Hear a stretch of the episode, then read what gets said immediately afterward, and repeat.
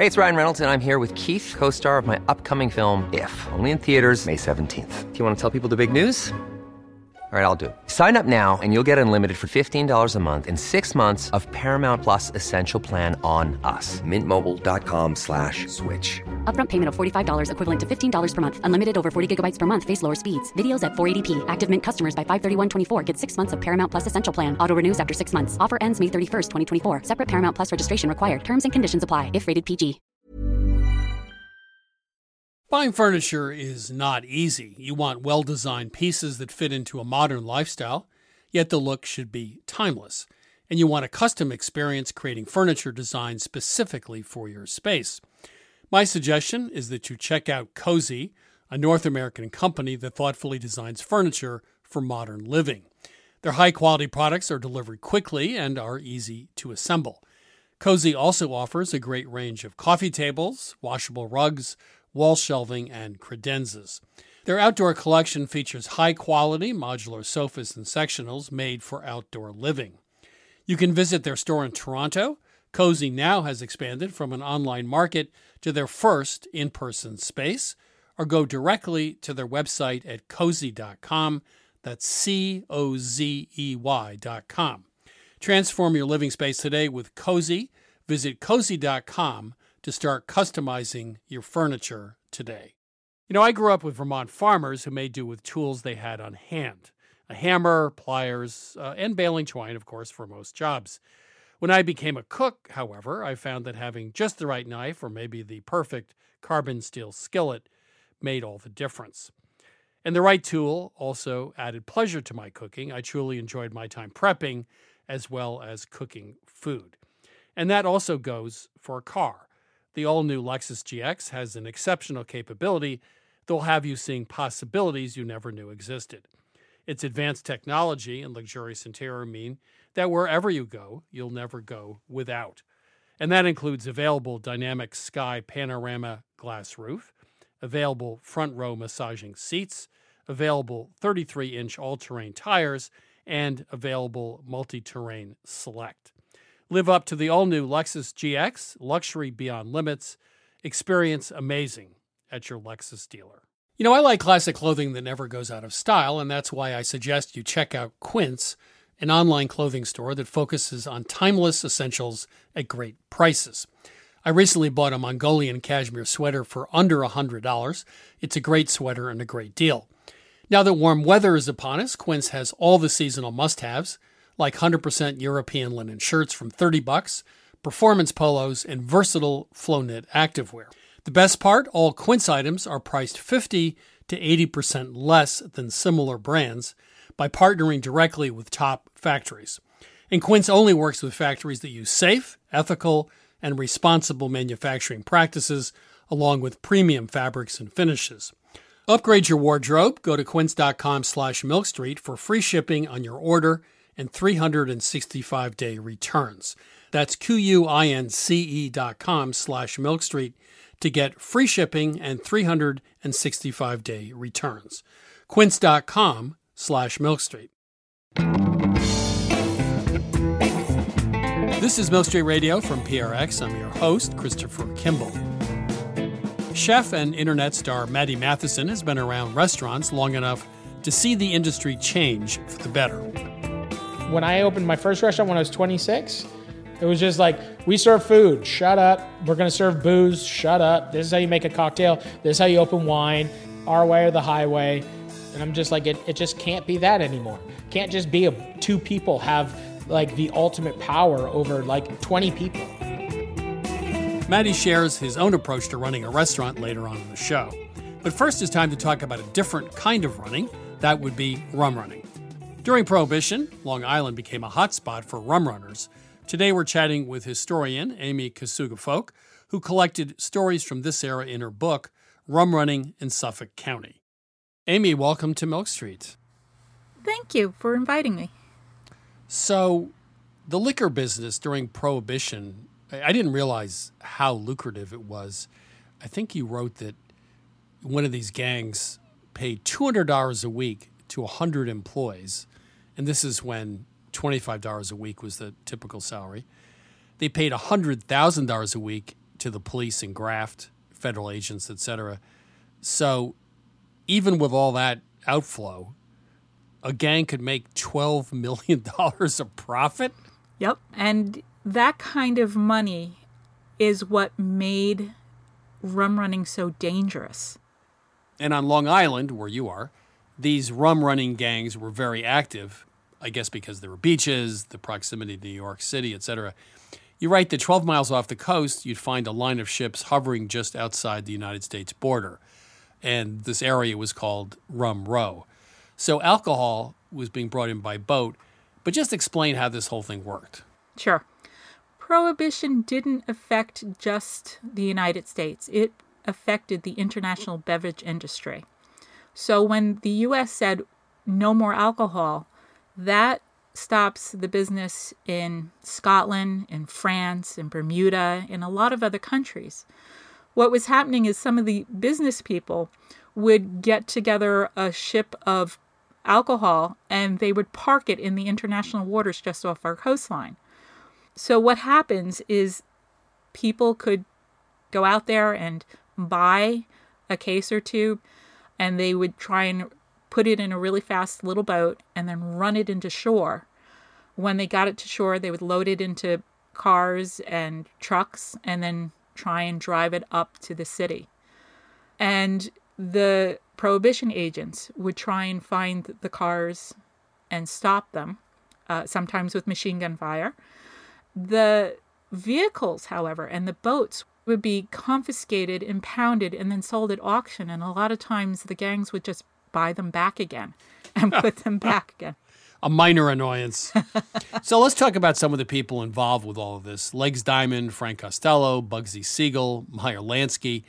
You're right that Long Island only missed having Al Capone involved because he had moved to Chicago the year before Prohibition started. Yep. So a lot of the rum runners on Long Island were actually really big name gangsters. Yeah, some of these people were actually living in Long Island. And we have locals who did oral interviews saying, Oh, I remember them when I was a kid. They used to let me go down and use their automatic weapons and shoot at the fence posts and things like that. Yeah, I, I had a, a guy, it's a long story, but he, he was over for dinner. He was the brother of someone who lived near us. And he starts talking. He worked for this guy down in Florida. And, you know, he was kind of a gangster. And I said, "You don't mean Meyer Lansky?" He said, "Oh yeah, that's his name." So this guy, this guy w- was the muscle for Meyer Lansky down in Florida for a couple years, and he's sitting in my dining room, you know, e- e- Oh, eating Lord. eating roast beef. So it's interesting how some of these gangsters become part of family tradition, I guess, especially around Long Island. Yeah. Um, you also write that radio stations they had secret codes, encoded messages, and code books, so they would use commercial radio stations or shortwaves to, to, I guess, tell people where and when to pick stuff up. Yeah, and that's what actually started the book. The Oyster Ponds Historical Society actually has one of the code books. There was a chase in Greenport Harbor, and the rum runner threw the book overboard and it landed in the net of a fisherman nearby. Hmm. And the family hung on to the book for years and years and years and donated it. I mean, did you break the code or what? Yeah, if you look at the back of the book, it's actually written out. One side has the codes in letters and numbers, and the other side has phrases. So you could actually put together I am off of Ambrose Light. I have 25 cases of rum. Where should I land? This code book actually had the translation, had the code. Yes. That's not too smart. well, that's why he threw it overboard when the Coast Guard was chasing him. Well, and, and people were also throwing alcohol overboard so they wouldn't get caught. You tell a really great story about a guy who sees a boat being chased and liquor thrown overboard, and he hops in a rowboat. He goes out there and dies for the liquor. That was actually told to me by his son who witnessed Oh. it. And and as he said to me, that's how I got my first trumpet because they didn't have money. They would trade the booze for whatever they needed. Well, didn't some of these guys have buoys attached to some of the crates so if they had to throw them over, they could find them again? In some cases, they did, yeah. There's another story about someone in the Great South Bay who was out eeling and he heard some noises at night. So when he got up the next day to check his pots, he found a rope with a buoy just under the water hmm. that had nothing but boxes of booze attached to it. He was smart enough to leave it alone, I hope. No, he, he pulled it up. Not too smart.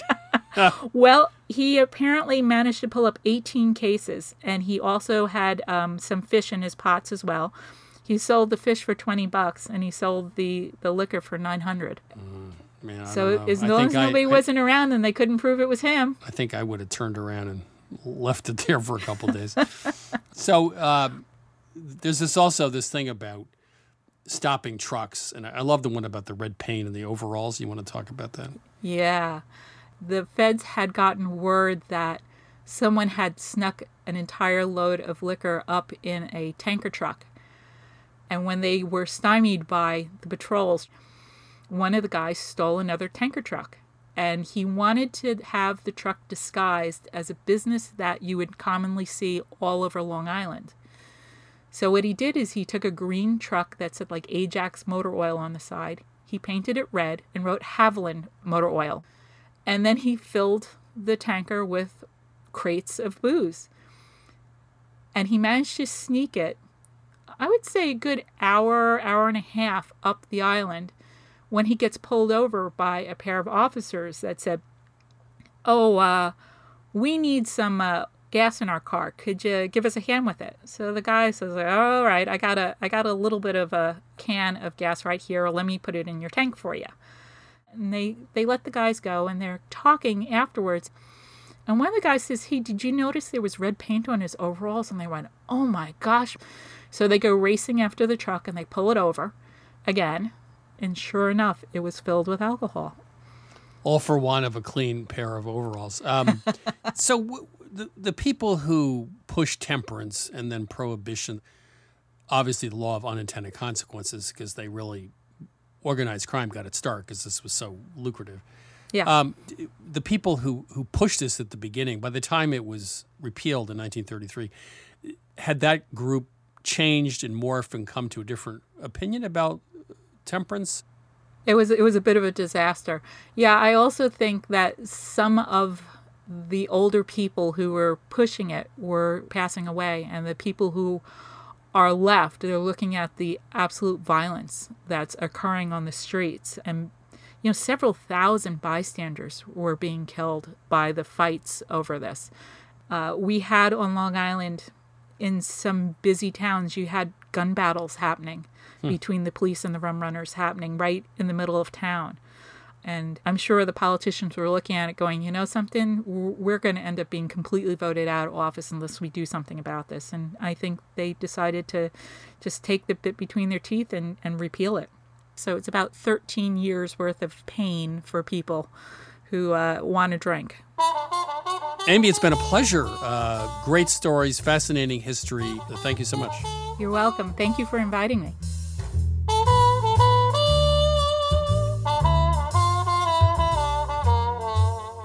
That was historian Amy Kasuga Folk. Her book is Rum Running in Suffolk County Tales from Liquor Island. Now it's time to answer your cooking questions with my co host, Sara Moulton. Sara is, of course, the star of Sara's Weeknight Meals on public television, also author of Home Cooking 101. So, before we start the calls, this might be embarrassing. Uh oh. What? You're going to embarrass me here? Yeah, I doubt it. So, are there some convenience foods that you buy and really like? Well, you mean besides the classic cheddar goldfish that Julia used to serve I know, I know, she loved those. and yes. peanut M&Ms in the freezer, which are Yeah. my go-to afternoon chocolate. Anything else? You know what I've become very fond of recently? I don't eat it straight up. Is light cream cheese, a third less fat, which I've started using in sauces. You just use it as to emulsify a sauce? Yeah, add cream and tang, and it never breaks. Really? And you can make it and reheat it and make it and reheat it, and you That's have a to good idea. have to keep adding water. So I was just up at the old family farmhouse and um, I decided to make chicken tarragon, you know, the classic French thing. Yeah. Because my brother used to make it. We used to joke anytime he got serious with a lady, he would make her chicken tarragon. That's how you knew it was getting serious. so I thought for fun I'd make him chicken tarragon also because I have this AeroGarden and I'm growing tarragon. But I thought I'm going to just do the cheating version. So I took shallots and white wine and white wine vinegar and dried tarragon and reduced it. Right. And then I sauteed the chicken breasts, took them out of the pan, added that thing that I'd reduced a bit, you know, that mixture.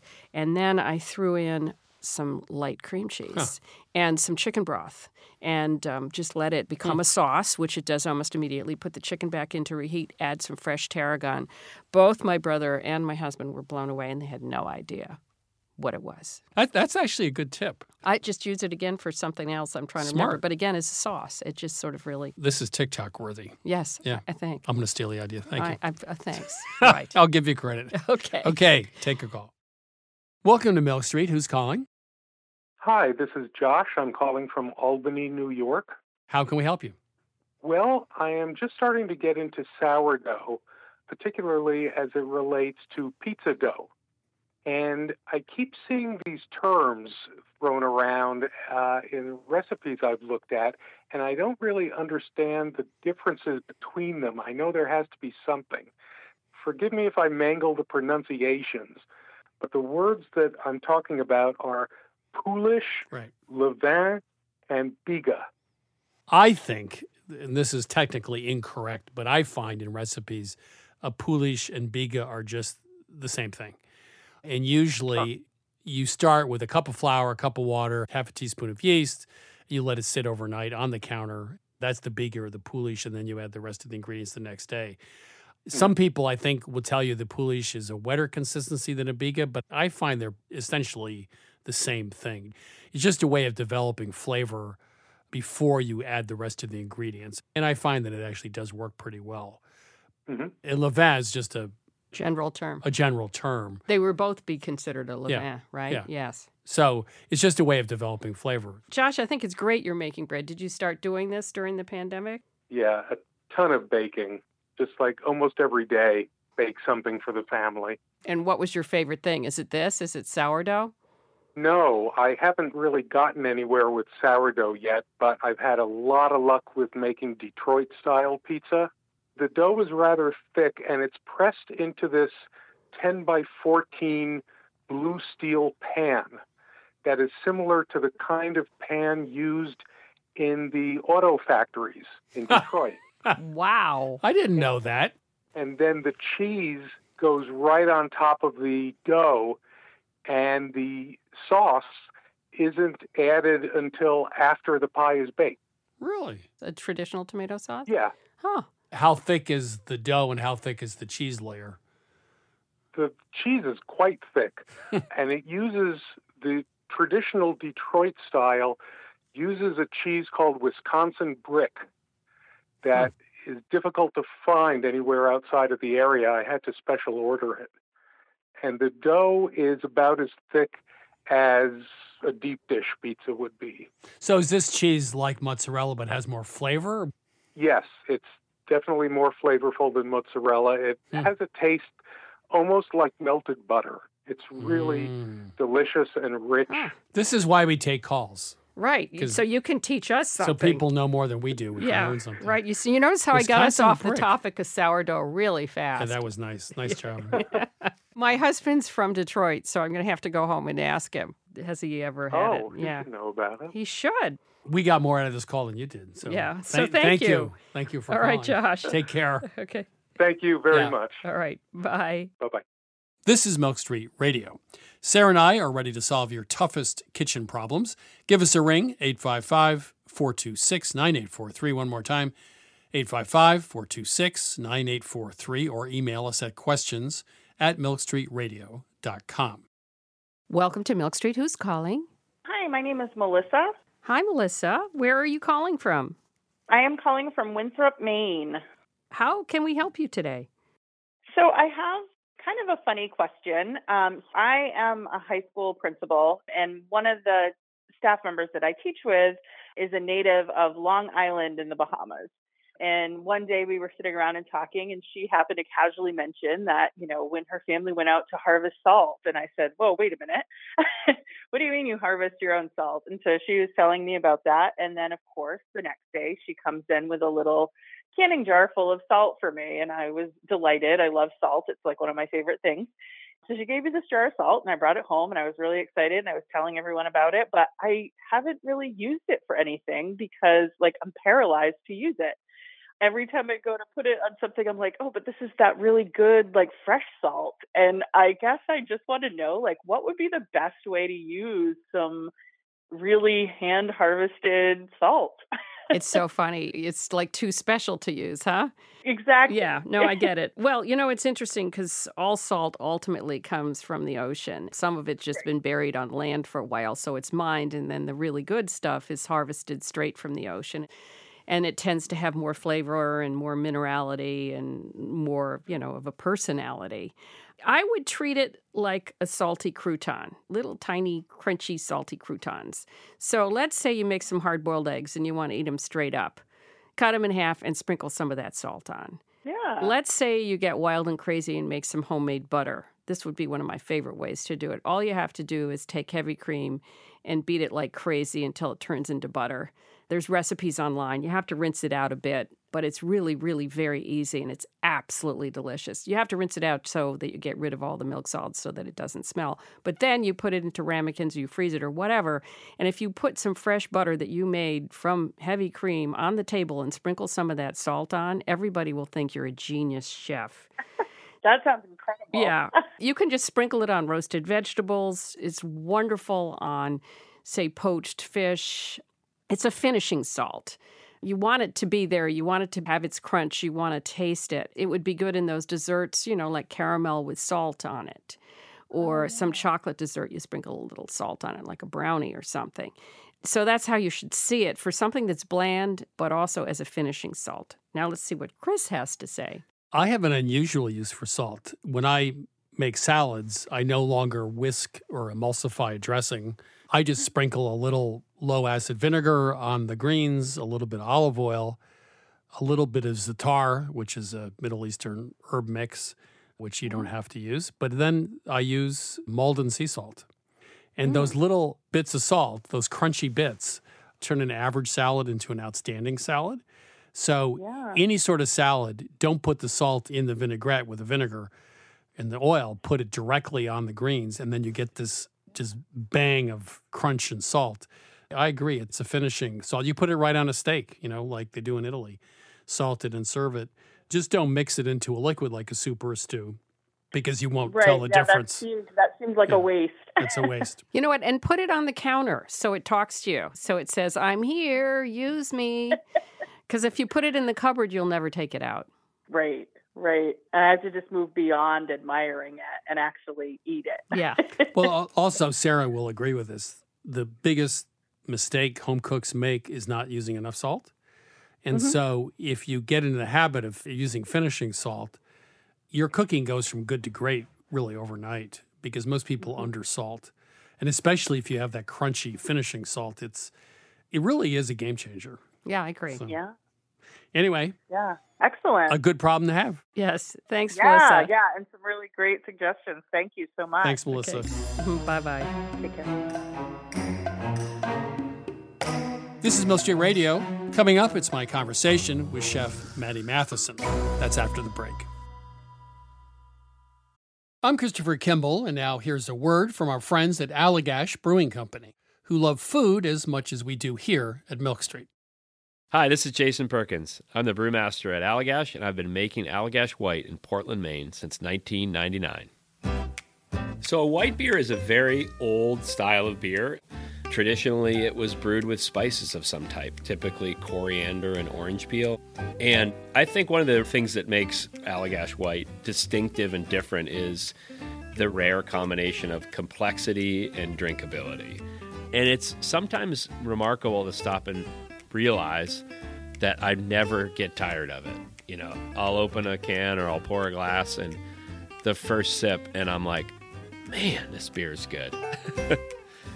there are a lot of different ways that folks can enjoy an Allagash White, and here are some of the examples of what folks here at the brewery like to do.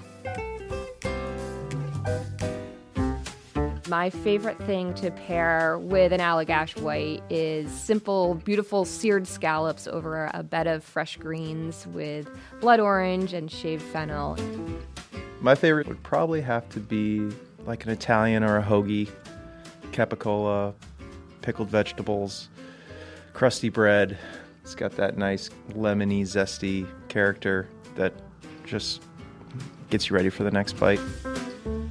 The ultimate pairing for me is this dish called bossam, which is this like big pork shoulder with like salt and brown sugar. We also call it candy pork in my house, and a little like scallion ginger sauce. It's like lettuce, rice, pork, sip of white, lettuce, rice, pork, sip of white, and it's just perfection. My other top choice was like a hot dog. Like just have a hot dog and have an Allagash white. You don't need to dress it up. There's something about mussels with beer, especially the white, that is just so good. I feel like it goes really well with different soft cheeses that aren't too dominant, but then also with like spicy Indian food. So I think it's just really versatile. I could imagine like something like um like lemon meringue pie. That would be really nice. Pairing Allagash White with carrot cake is a thing of beauty. This maybe it sounds really boring, but pepperoni pizza. I feel like after a long week, having like a nice warm pepperoni pizza and a cold Allagash White is just like you made it. Like you did your week. You deserve this pizza. You deserve this beer. It's perfect in summer. It's perfect in winter. I haven't really found a flavor that I don't think works really well with Allagash White. Yeah, so not only do I drink it while I cook, I often cook with it. So if I'm creating some kind of stew, I'll add a little bit of Allagash White to it. A lot of people use Allagash White in like a fried fish batter. Anywhere where you can add like a spritz of lemon or a spritz of lime, that could be the beer. We are very food minded here at Allagash, obviously. and I think because of that, Allagash White is kind of subtle in a way that not all beers are. And I think that makes it very food friendly. I think it tends to unlock qualities in the food that you otherwise wouldn't necessarily notice. Like it's not too hoppy or it's not too sweet, so it sits right in the middle and sort of brings the flavors of the dish to life. If you ask anyone here at Allagash, we're pretty much all stands for this beer. We love it so much because every time you have it, you pick up something new. Every time you come back to it, you're reminded, like, oh wow, yeah, that's really good. This is Jason Perkins again. Just want to say thanks to everyone at Allagash for sharing. You can try Allagash White at home too. Head to allagash.com slash locator to find Allagash White near you. For 21 plus only, please drink responsibly. Allagash Brewing Company, Portland, Maine.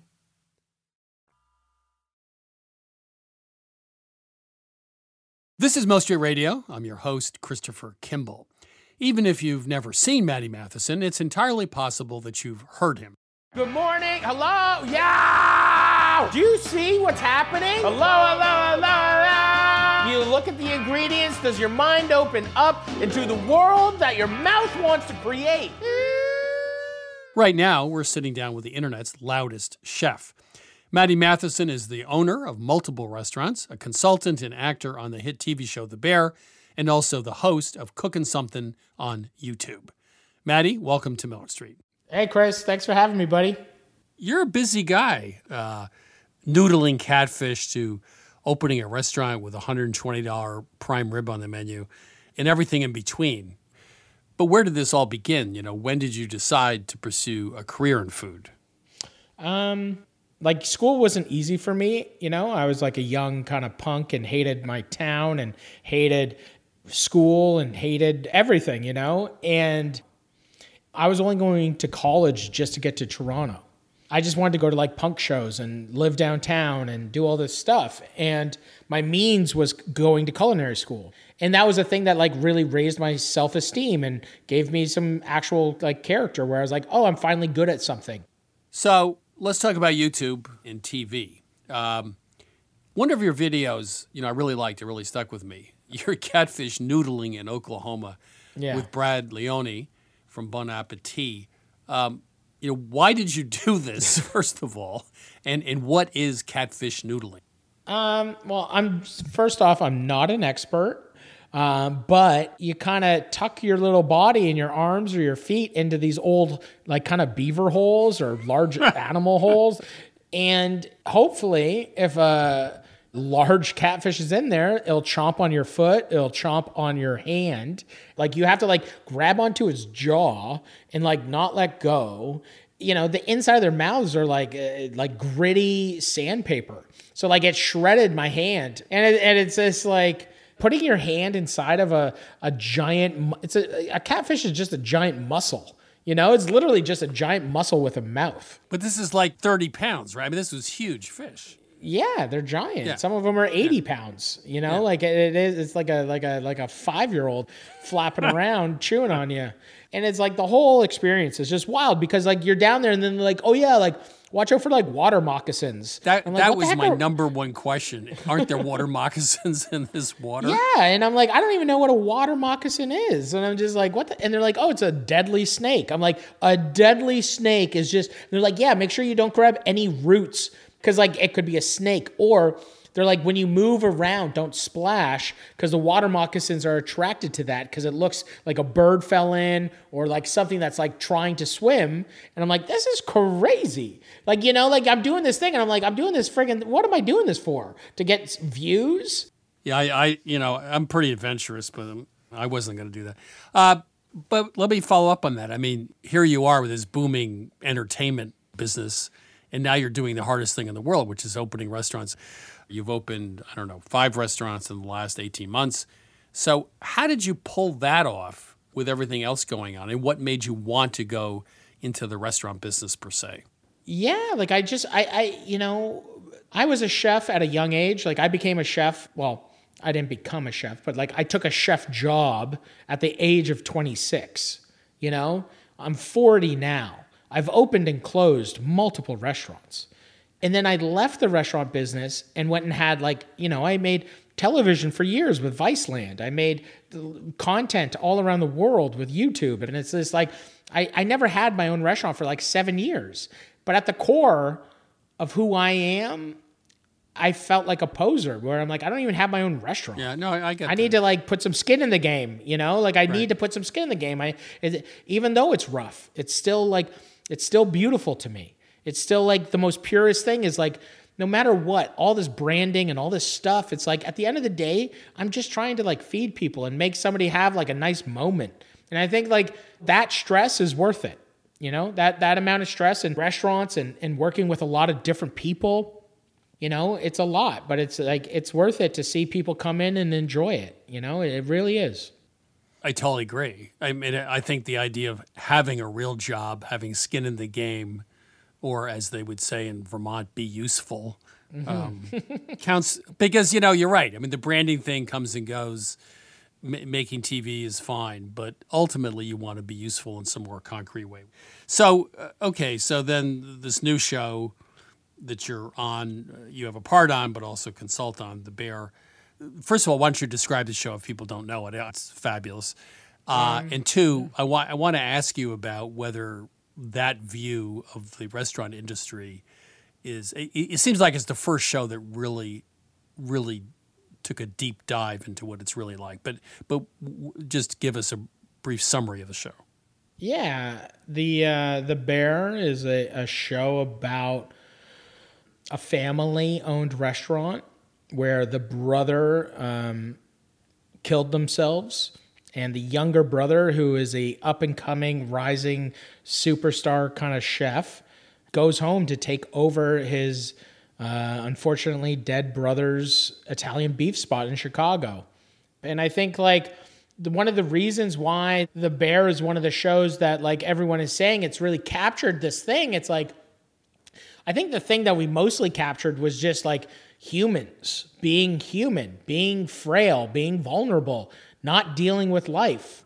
And I think that like a lot of people can genuinely connect with brokenness coming from a home that is broken. We all kind of do. Like there's a lot of people that want to run away from their hometowns. I'm one of them. And now I've moved back to my hometown and I've opened a restaurant there, but I'm like it it, it, it takes a long time to to find yourself and to be able to allow yourself to to just be okay And I think the bear is, um, it could be any, it could have been a convenience store. It could have been a roofing company. Like, sure, they're in the restaurant and it's high octane and it's like they're running around and yelling behind and yes, chef and all this stuff. But like, you know, I think really the thing that the actors did and the writers and the directors really killed was just like life on life's terms. I'll just quote you Life sucks, life's heavy, it's uncompromising, and it's about how you deal with it every day, which, you know, is w- one comedian, I think, once said, why would you ever think something good's going to happen, right? Yeah. I mean, it's sort of like you just got to show up and deal with the deal with whatever happens, which most of the time is not very good, right? Absolutely. You got to be, I always say, like, I'm dumb enough to jump, you know? I'm like willing to try to do something I've never done before a, a, a couple times. You know, I've never acted before. Why don't I try acting? I've never produced a, a TV show. There's so many different things that I never thought that I would do that I'm doing because it's just like, why? What's the worst that can happen? Lose a bunch of money? Like be embarrassed? Like, okay, I'm willing to take that. So in my business, I you know I look at it. It's complicated. It has a lot of pieces, and I and I think I understand something about the media business, which gives me some hope and optimism that I can solve the problems. I've been around a long time, and you know I, I have some opinions about how it works. Mhm. You've been in the restaurant business a while. Are there a couple of things you've noticed about the restaurant business where you think, okay, you know, here are the mistakes we can't make, but here's the stuff we got to get right? Yeah, I think um, I think figuring out what the tools are to give your employees are what's most important. I can't ask somebody to do a job if I don't set them up for success. So I think giving people what they need and listening to your team and, and and all I know is when I opened my first restaurant when I was 26, we didn't have conversations like this. We didn't have conversations like any of this. There was there was no language around any of it. There was nothing. It was just like we serve food. Shut up. We're gonna serve booze. Shut up. This is how you make a cocktail. This is how you open wine.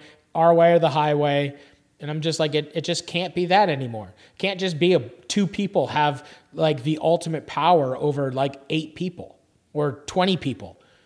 Like there needs to be leadership, but there also needs to be understanding and open mindedness. You know. Okay, so let's end where we began. You know, on one hand, here's somebody who goes catfish noodling. On the other hand, you sound like a very sophisticated New York restaurant consultant. You know, you talk about empowering people, giving them the tools for success. So obviously, you have an amazing learning curve. And I would guess by the time you're done, right, you're not going to be leaving a lot on the table. So you're going to be spending it all. No, well, we only got one life. You know, I, I've almost lost it a couple times, and there ain't no. I'm not. This ain't no game. You know, my I, I always say my parents were shit shovelers. They would do whatever they needed to do to make sure that we had what we needed, and we didn't have a lot, but we always had enough. And you know, I'm able to be able to make the things that I make and and and make people happy. Well, I guess it all goes back to sort of the church of hard work, right? Uh, none of that stuff happens without the hard work. Yeah, inspiration is a joke. Don't sit around waiting for something to click. Go to work. Hopefully, your inspiration clicks while you're shoveling some shit. Hi, Matty. Uh, it it's been a real pleasure. I really enjoyed talking to you. Thanks. Thanks for having me. It's been a hoot. That was Matty Matheson. He consults for the FX series The Bear. His latest restaurant, Prime Seafood Palace, opened in Toronto in June 2022. A few years back, I got to know the band The Zen Tricksters and its founder, Klyph Black. At the time, I was enamored of the life of a rock and roll band until Klyph explained the reality living hand to mouth, driving through snowstorms, the bad food, the cheap hotels, the list goes on. And if you watch The Bear, you'll come to the same conclusion about the restaurant business. You have no life, drugs and alcohol, few restaurants ever make it or make money, and as Anthony Bourdain once said, the worst reason to go into food is to become rich and famous. But for some, the long hours, the crushing physical labor, and lack of financial reward is really not a problem. The truth is that some people, no matter what the challenge is, just love their day job.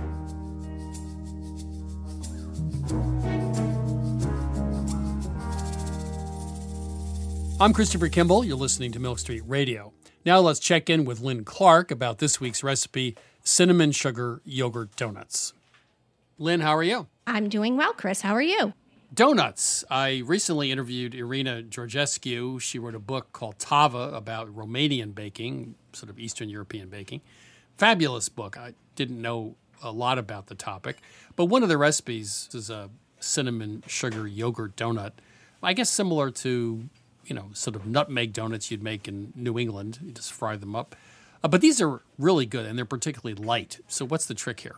So, in Romania, they love donuts, and this version is sort of their simplest version. It's a really quick batter style donut. You just scoop and drop in the oil. You don't have to shape it. There is no yeast, so it doesn't have to rise. It's kind of a really quick, impromptu snack that they would serve in the afternoon. Simple, simple batter, dry ingredients, flour, sugar, baking powder, and salt. The wet ingredients eggs, milk, lemon zest for a little bit of tartness, and almond extract, though you could substitute with vanilla if you're not a fan of almond like me. But the key ingredient here is yogurt. And in Romania, in baking, they use a lot of cultured dairy. The cultured dairy has a little bit of lactic acid in it, and that adds a little extra lift to the baked goods. So these donuts have this incredible light and airy texture. Sometimes drop donuts can be a little bit dense and heavy. These are the antithesis of that, just really nice and light. So are these just fried like a drop donut or are they filled or what? No, no filling, simple, simple. Scoop it with like a cookie scoop and drop it into some hot oil. It takes just two or three minutes to fry them. They come out of the oil, cool a little bit when they're still warm but not hot. You roll them in cinnamon sugar. Cinnamon is probably the number one spice used in baking in Romania, so it's very traditional. And then you can serve them like they do in Romania with creme fraiche and cherry jam, or you can serve them like I would and just pop them into your mouth, one right after the other. you wouldn't serve them, you just eat them. I would just like, yes, roll and eat, roll, Roll and, and eat. eat. Yeah. So the other thing about these I noticed was the outside, unlike the donuts I make, are a little bit crispy, right? I mean, they're fried, right? So they have that crispy kind of shell on them. And then that is kind of exaggerated by the crunchiness of the sugar on the outside. Just really a great contrast between that light inside and the exterior. So if you're tired of Dunkin' Donuts, uh, you can make homemade donuts, but easily. The cinnamon sugar yogurt donuts from Romania from the book Tava are simple but delicious. Thank you, Lynn. You're welcome. You can get the recipe for cinnamon sugar yogurt donuts at milkstreetradio.com. This is Milk Street Radio, coming up the vices and virtues of fasting with Adam Gopnik. That's right after the break. You know, I grew up with Vermont farmers who made do with tools they had on hand a hammer, pliers, uh, and baling twine, of course, for most jobs. When I became a cook, however, I found that having just the right knife or maybe the perfect carbon steel skillet made all the difference. And the right tool also added pleasure to my cooking. I truly enjoyed my time prepping as well as cooking food. And that also goes for a car. The all new Lexus GX has an exceptional capability that will have you seeing possibilities you never knew existed. Its advanced technology and luxurious interior mean that wherever you go, you'll never go without. And that includes available dynamic sky panorama glass roof, available front row massaging seats, available 33 inch all terrain tires, and available multi terrain select. Live up to the all new Lexus GX, luxury beyond limits. Experience amazing at your Lexus dealer. Ever catch yourself eating the same flavorless dinner three days in a row? Dreaming of something better? Well, HelloFresh is your guilt free dream come true, baby. It's me, Gigi Palmer. Let's wake up those taste buds with hot, juicy pecan crusted chicken or garlic butter shrimp scampi. Mm. Hello Fresh. Stop dreaming of all the delicious possibilities and dig in at HelloFresh.com. Let's get this dinner party started. Hi, I'm Daniel, founder of Pretty Litter. Cats and cat owners deserve better than any old fashioned litter. That's why I teamed up with scientists and veterinarians to create Pretty Litter. Its innovative crystal formula has superior odor control and weighs up to 80% less than clay litter. Pretty Litter even monitors health by changing colors to help detect early signs of potential illness. It's the world's smartest kitty litter. Go to prettylitter.com and use code ACAST for 20% off your first order and a free cat toy. Terms and conditions apply. See site for details. This message comes from BOF sponsor eBay. You'll know real when you get it. It'll say eBay Authenticity Guarantee. And you'll feel it. Maybe it's a head turning handbag, a watch that says it all, jewelry that makes you look like the gem, or sneakers and streetwear so fresh every step feels fly. eBay gets it. So look for the blue check mark next to that thing you love and be confident that every inch, stitch, sole, and logo is checked by experts. With eBay Authenticity Guarantee, you can trust that feeling of real is always in reach. Ensure your next purchase is the real deal. Visit eBay.com for terms.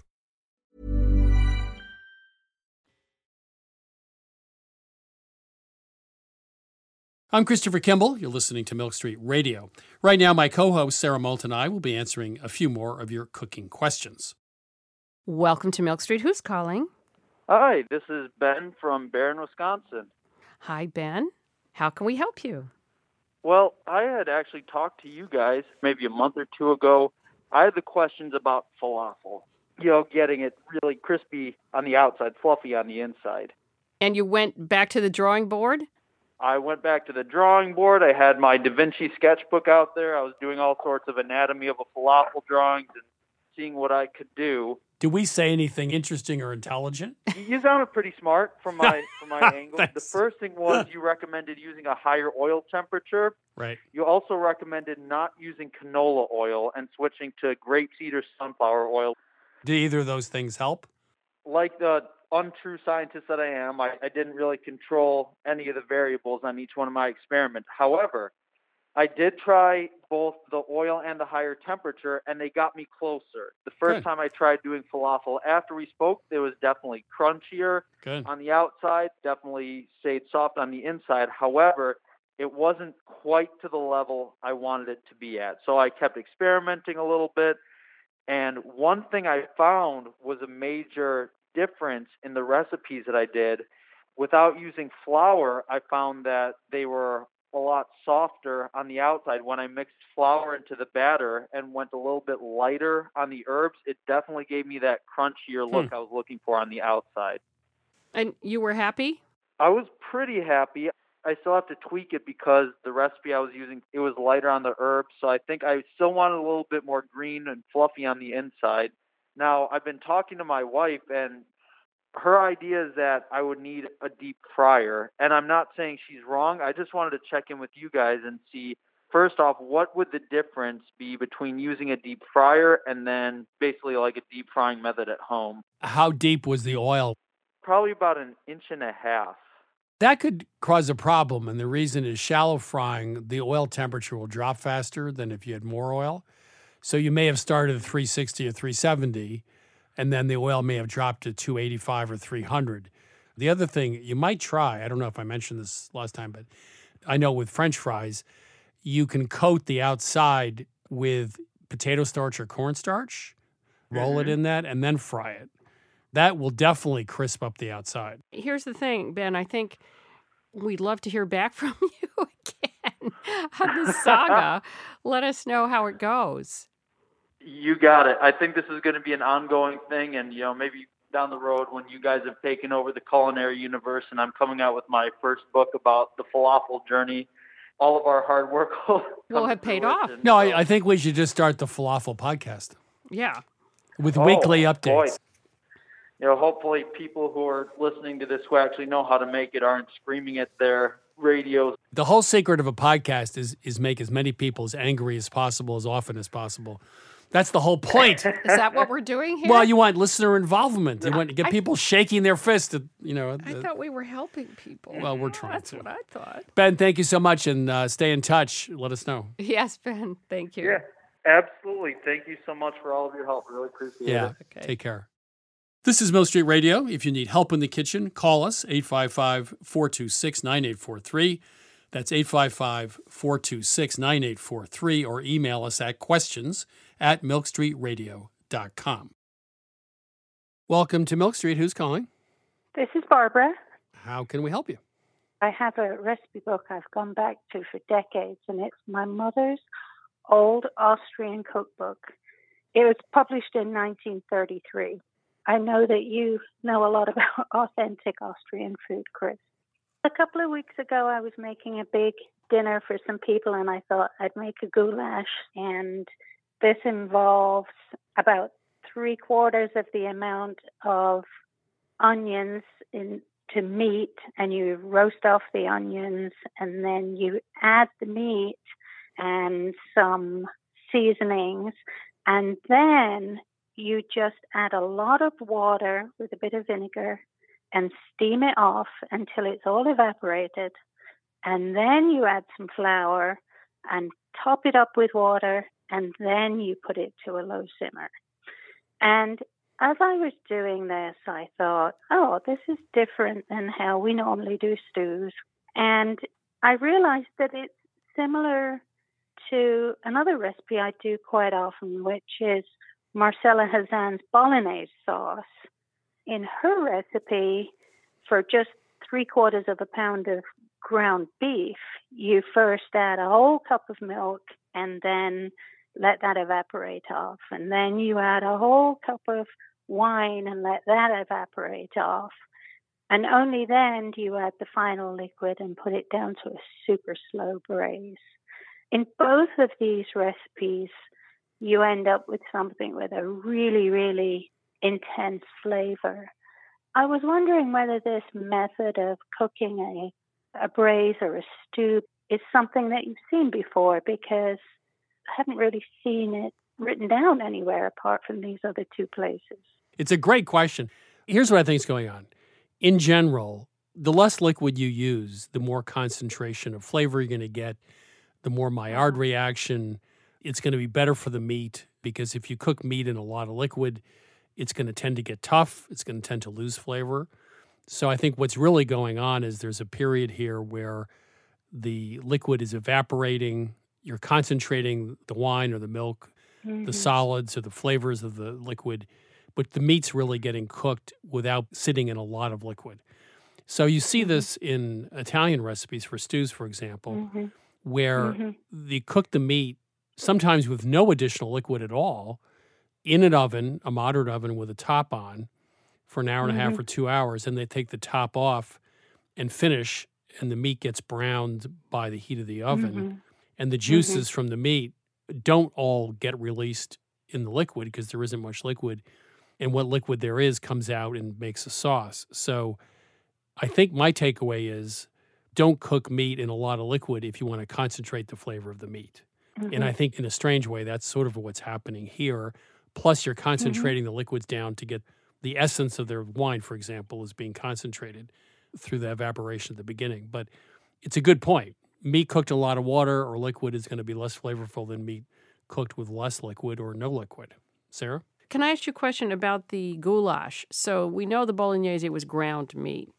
What was the goulash? Well, it tells you to use what would translate as very tough shin meat. I use a chuck roast, and it tells you to cut it into very large chunks. It wasn't tough or dry in the end. It was tender. Oh no, it was it was kind of the best goulash I've ever had. Hmm. How much meat is there and how much liquid is there?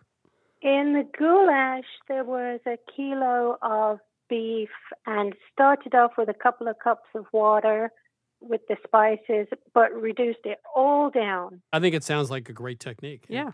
What's the name of the cookbook, by the way? It's called Was koche ich heute, which means what shall I cook, today? Barbara, thank you. Thank you. Thank you both very much. Bye bye. Bye bye.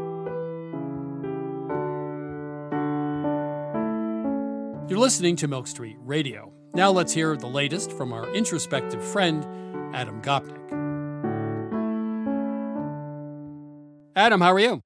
I am well. Like pretty much everyone, I suppose, right around now, I am thinking of not feasting, but of fasting. It's the, that time and when most of us do it.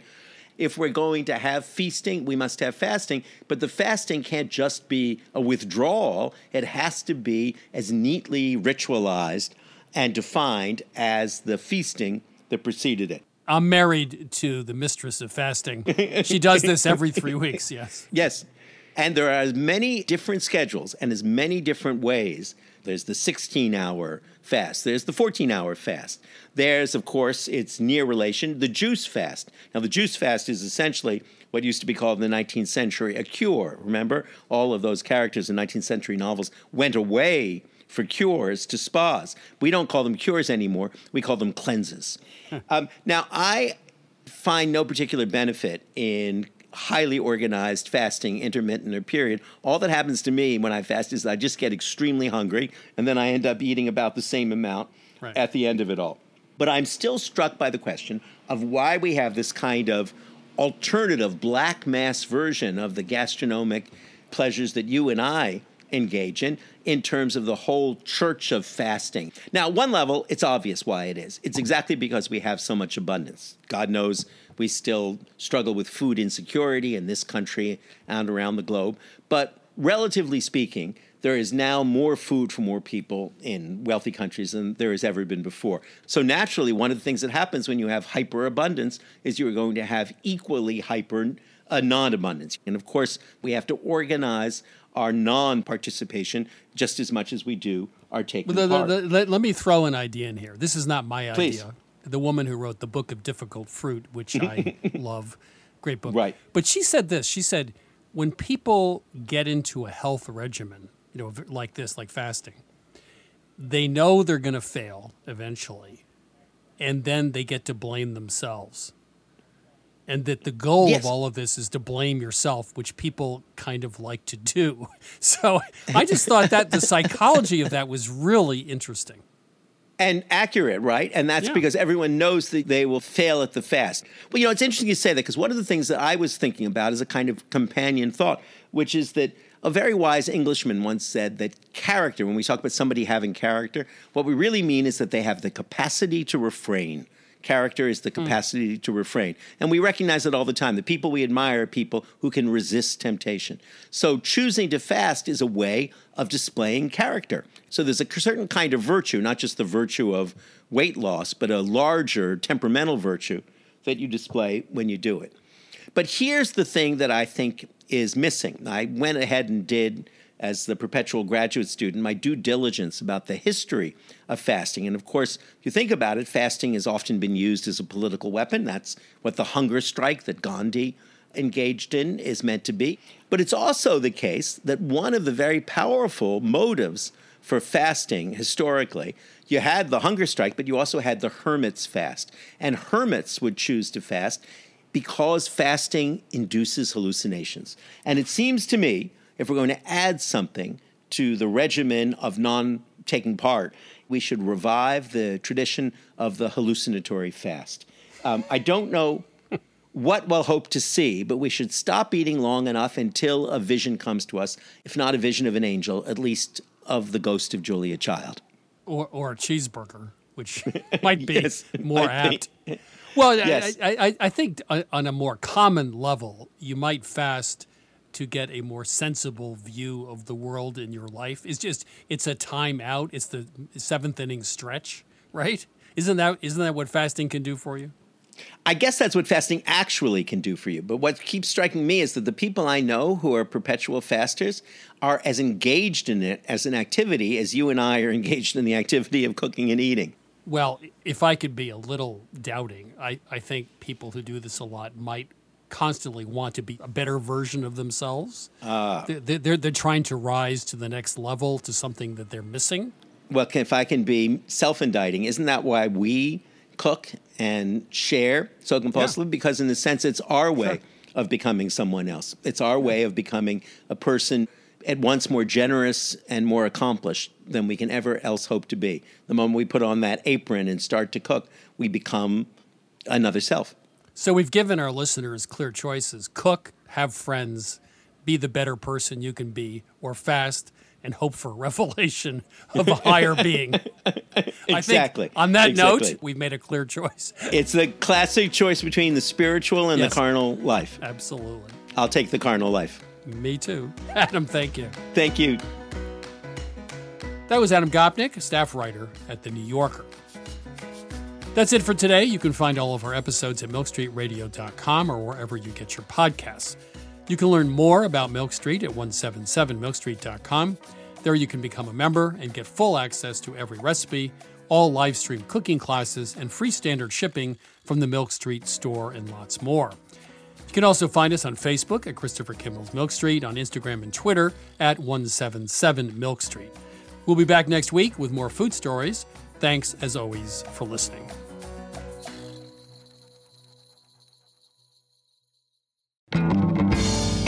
Christopher Kimball's Milk Street Radio is produced by Milk Street in association with GBH. Co founder Melissa Baldino.